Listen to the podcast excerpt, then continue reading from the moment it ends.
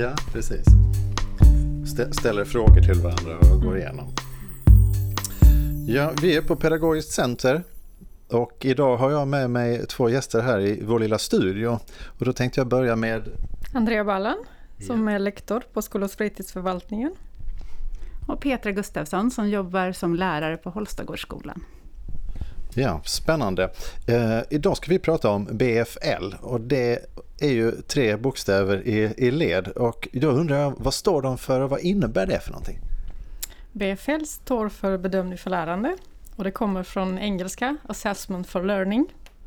Ehm, eh, BFL handlar om eh, undervisningen egentligen, trots att vi har ordet bedömning i, den här, i titeln eller ja, i namnet, så handlar det om undervisningen, om det som sker mellan lärare och elever. Eh, så det är ett paraplybegrepp eh, som består av eh, väldigt många olika delar. Jag tänkte idag prata om första delen som handlar om förtydliga mål och kriterier. Och det finns en anledning till att man har valt det här som första steget. För alla de andra delarna bygger på något sätt på den här första delen. Så, så den är viktig, men den är också svårast enligt min bedömning. Man, man, brukar kalla dem för strategier, för, för de består i sin tur av olika delar. Eller man, rättare sagt, man kan jobba med varje sån här steg som du kallar eh, på lite olika sätt. Och i och med att det är mer omfattande så kallar man för strategi. För eh, eh det kan gestalta sig på lite olika sätt men det finns samma grundtanke oberoende på vilket sätt man väljer. Så om vi tar som exempel eh, steg ett det här med förtydliga mål och kriterier så handlar det väldigt mycket om att skapa det här gemensamma språket och referensramen. Ramen, vad heter det?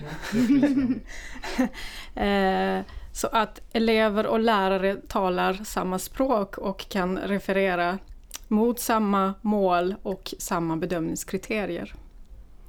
Sen hur man gör det så, så kan man göra det på lite olika sätt. Och då tänker jag, Petra har ju varit med i en process, stämmer det, tillsammans med dig Andrea. Hur kom det arbetet till från början? Ja, det började ju med Matematiklyftet där Andrea då var den, ja, vår samordnare. Och har ju då i den processen gett mig och de andra lärarna otroligt mycket återkoppling kring BFL-frågor och tankar.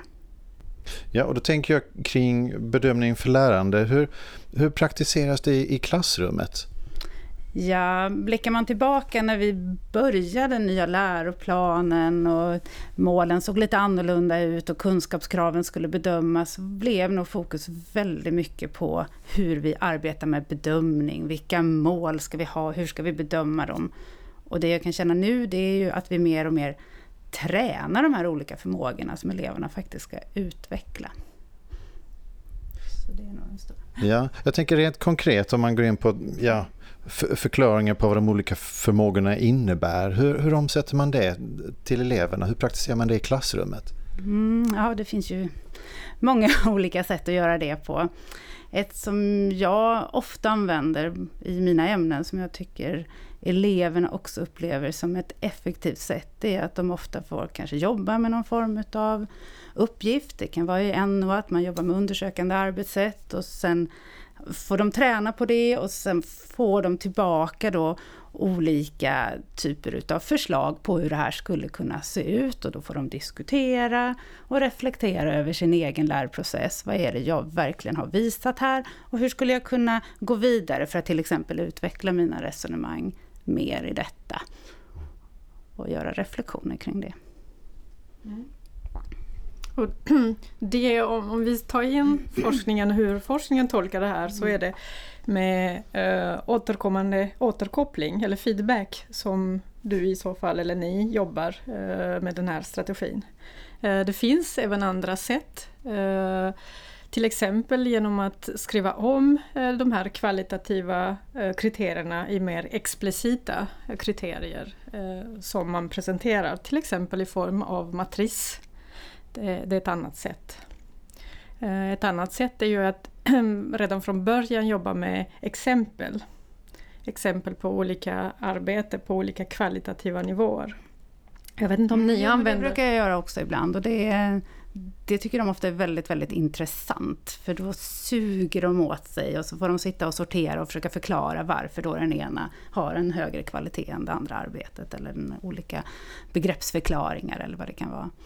Det med matriser kan jag känna att de lärande matriser som jag antar att du då diskuterar, det är ju ett jättebra sätt, men många gånger blir matriser så lätt kopplade till betygsnivåerna. Många, jag upplever att många elever hamnar där och det, därför tycker jag att det är lättare med olika elevexempel, för att snarare hamna i liksom, vad är det som är skillnaden och hur kan jag jobba för att öka min nivå. Mm.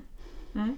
Mm, det... Det, men sen kan ju forskningen säga någonting ja, annat. Så, så, är det. det, är lite olika och det beror på på hur, ditt, eh, hur du är som lärare, ditt mm. sätt att undervisa och hur eleverna är och vilken skolkultur det finns och alla de här. Eh, så det, det, finns inte någon rätt och fel utan man får välja det sättet som passar bäst. Men det jag vill lyfta fram och jag vet inte hur du upplever det men det är det här att man hela tiden måste komma tillbaka till, alltså det är ingen engångsgrej man gör. Det är inte så att du visar exempel en gång och så är det klart utan man måste komma tillbaka till de här olika kvaliteterna eh, för att eleverna ska internalisera eh, vad de står för. Och det är ju nog den absolut största skillnaden, för tidigare kanske vi visade de här förslagen i slutet av arbetsområdet, när allting var klart och det var dags att, ja, nu ska vi gå vidare och jobba med någonting helt annat. Medan det nu lyfts fram mycket, mycket tidigare i processen och att man verkligen får träna. Först gör man en uppgift, sen tittar man på olika kvaliteter, sen gör man en liknande uppgift, tittar, reflekterar, får återkoppling. Så att det har liksom, hela det steget har ju förflyttats in i arbetsprocessen. Mm. Hur upplever du, teorin säger att eh, eleverna eh, när man jobbar på det här sättet så upplever eleverna att de har större delaktighet och eh, det, känns mer meningsfullt. Hur, hur, upplever du? Jo, men jag kan se att det finns en annan glädje i ögonen på något sätt när de förstår vad nästa steg är. Att bara läsa i kunskapskraven mer utvecklat, det är, det är för dem helt obegripligt vad det står för. Mm. Så det tycker jag absolut är en jätteskillnad. Jag vet inte hur du upplever Petra, men eh, forskningen återigen säger att, att eh, jobbar man med bedömning för lärande så får jag som lärare en helt annat grepp om min undervisning. Jag blir bättre på att förändra och anpassa det till elevernas behov. Hur, hur upplever du? Mm, jo, men det, tycker jag nog absolut, för att min kunskap om deras kunskapsläge och styrkor och utvecklingsområden inom olika förmågor blir ju så otroligt mycket tydligare när man jobbar med varje enskild del och verkligen tittar på var de befinner sig.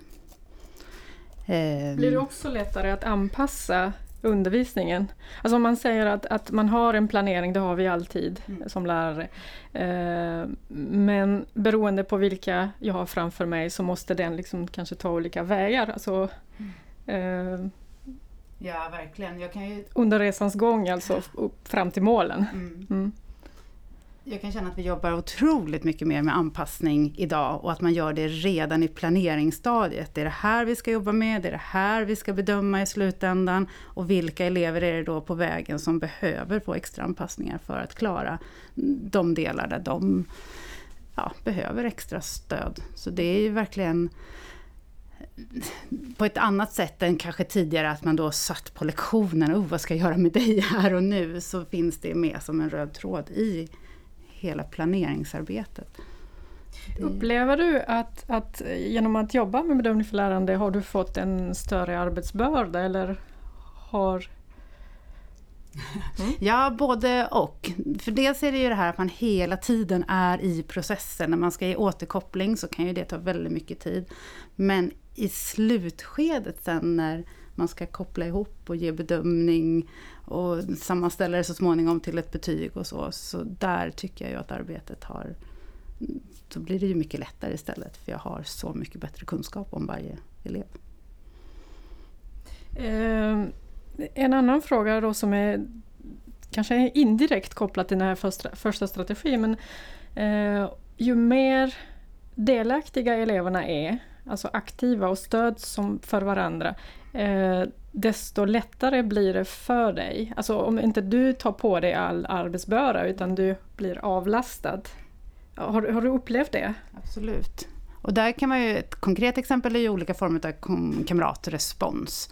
Och som vi har jobbat mycket då i matematiken och det kan man ju göra i andra typer. Men när man förr hade en läxa och så fick de göra den och så tog man in och så satt man en kväll och rättade och tittade igenom. Och nu är det istället så att de sitter i pardiskussioner när de har gjort sin läxa.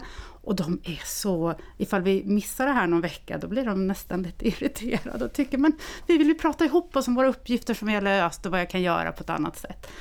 Och sen så får de skriva en kort reflektion kring vad, vad kunde jag ha tänkt på, vad ska jag tänka på till nästa gång. Och sen samlar vi in dem och går igenom och ger en kort respons till deras reflektion och då blir ju arbetet helt annorlunda än att de bara får tillbaks rätt fel, rätt fel. Det ger ingenting. Mm. Eh, BFL, bedömning för lärande, är det en fluga? Det kommer hela tiden nya begrepp i skolan hur vi ska jobba och vad man kan göra för att få bättre måluppfyllelse. Mm, det är en berättigad fråga tycker jag. um, ja, kanske begreppet i sig kan vara, men innehållet tycker jag absolut inte att det är. Därför att innehållet är en samling av det som forskningen har kommit fram eh, i frågan om vad som är effektiv undervisning. Eh, så för, för mig är det absolut inte en flyga. Vad tänker du Petra? Nej, nej, det tror jag absolut inte att det är. Det, eh, och tittar man runt om i världen på... Jag var i Japan och besökte en skola i höstas och där är det ju verkligen så man jobbar. De har ju en extremt framgångsrik skola på många sätt. Mm. Nej, jag, det som också, alltså känslan av att det nog inte är en fluga är ju hur arbetslaget som jag jobbar med och hur vi hela tiden vill utveckla det här arbetet och ser vinsterna med det. Och därför så tror jag inte att det är en fluga. För då hade vi nog inte velat jobba vidare på det sättet som vi gör. Så ni vill bygga vidare, utveckla det, komma djupare, ja, ja, hitta nya sätt? Eh. Att göra detta på ett bättre sätt så att eleverna får ut mer och mer och mer mm. utav det. Det är ju där fokus är. Och vi också givetvis. Mm. ja. mm. Då tackar jag er för ett intressant samtal. Tack. Mm. Tack.